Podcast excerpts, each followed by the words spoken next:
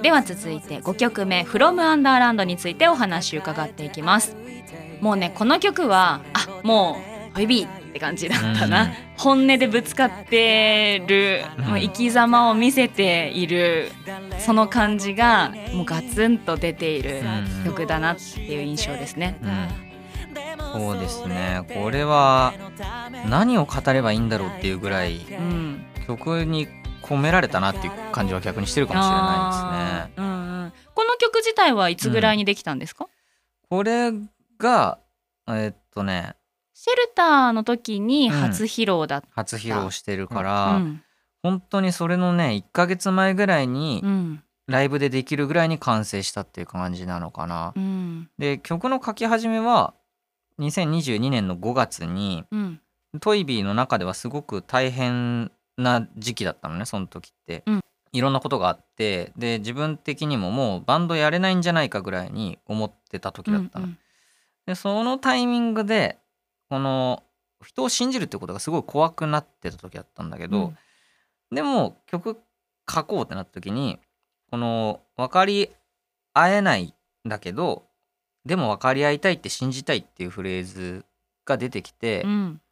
あーやっぱりその人を信じられないかもしれないなとか言ってる時でも信じたいって本当は思ってんだな俺はってのを思って、うんなんかそのメモだけがずっと残ってたのね。うんでそのことはもう忘れて頑張って生きていってたわけなんだけど1年間ぐらいね。はいでそのこのシェルターのワンマンライブが決まった頃ぐらいからなんか新しい曲を書きたいなと思って、うん弾き語りかなアコギでなんか歌ってた時になんかそのメモがあったのを思い出して、うん。あこれ今だったら書き進められるかもと思ってそっから書いたのかな、だから曲にするまで1年間ぐらいの時間を置いたんだけどそのフレーズの最初が出来上がってるから、でもなんかその分生々しさもありつつ、うん。なんかなんていうのかなそこだけで終わってないというかそうん。の悲しみだけでも終わってないし、うん。前に進みたいっていうのがちゃんと出せてるし、うん。一番自分たちの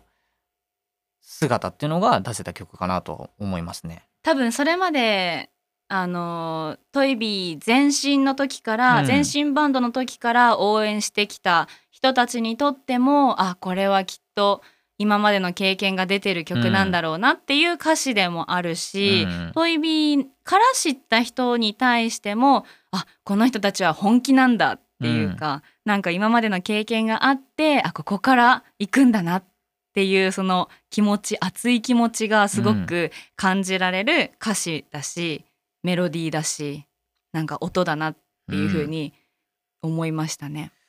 なんかねこれもねシェルターのワンマンライブのセットリストを決める時の練習かなんかの時に、うん。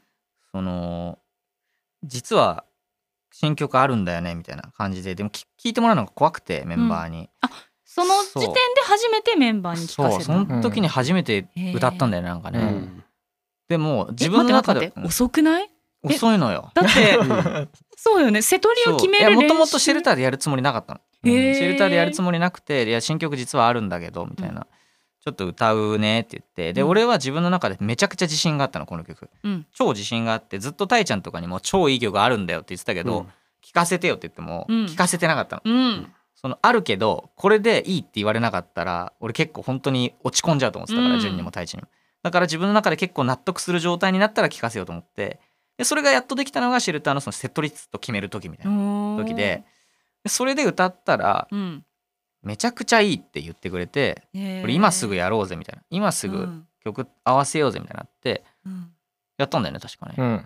うん。で合わせたの、うん。それがすげえ良くて。バンドでやってたらもっと良くなったから。じゃあもうシェルターでやれるようにするかみたいな。うん。それは具体的にいいじゃんって思ったのは、うん。その歌詞だったりっていうところ。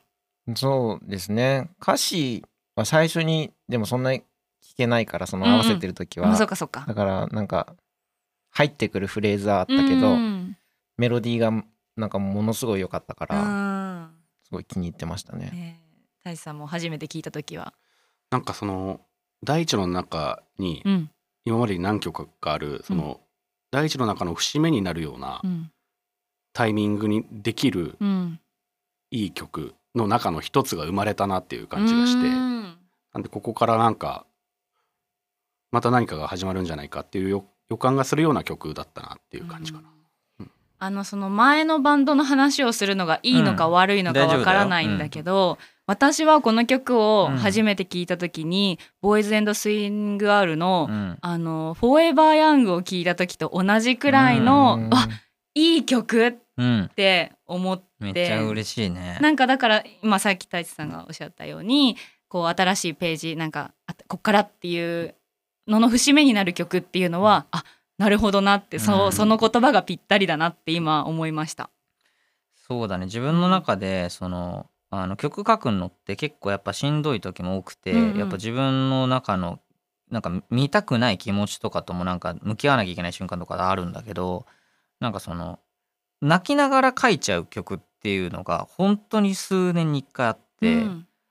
それ多分3曲目なんですよねこれが。自分の人生の中で。うーん。でその1曲が「フォーエバー・ヤング」初めて泣いて書いたのが「フォーエバー・ヤング」って曲で、うん。で2曲目が「スタンド・アローン」っていう曲で、3曲目がこの曲だったから、へ自分の中でもなんかうん。これは他とは違うっていう感覚はすごいありましたーうね。ん他とは違う感覚の曲をこの5曲目に持ってくるっていう曲順はなんかこだわりあったりしますか、もともとこれはもう1曲目にするか最後にするかぐらいな気持ちだったんですよね。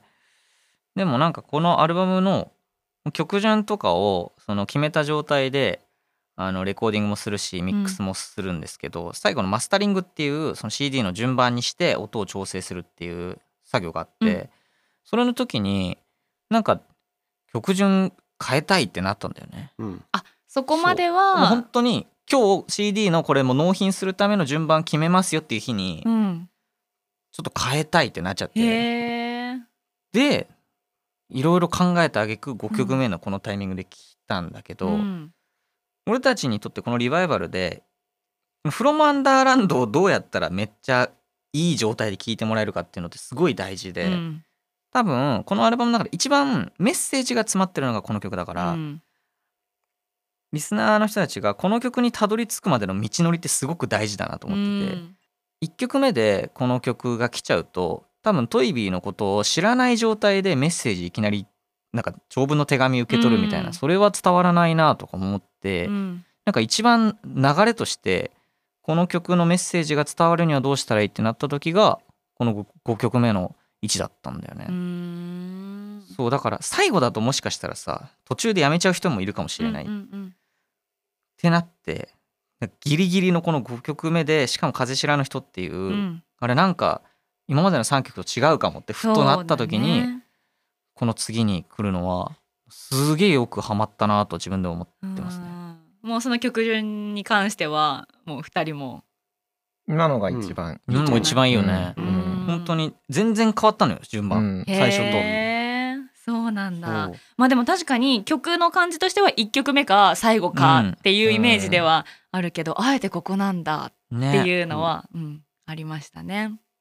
これ気に入ってるというか、うん。あのいいなと思ってるのが、うん。その穴を掘ってるっていうアンダーランドに向かって、地下に向かってずっと穴を掘ってるっていうような印象で書き始めた曲だったのね、だから僕はまた穴を掘ってる誰にも僕を見つけられないようにっていうそのなんかいろんな人の悪意からとかも逃げるようにうん。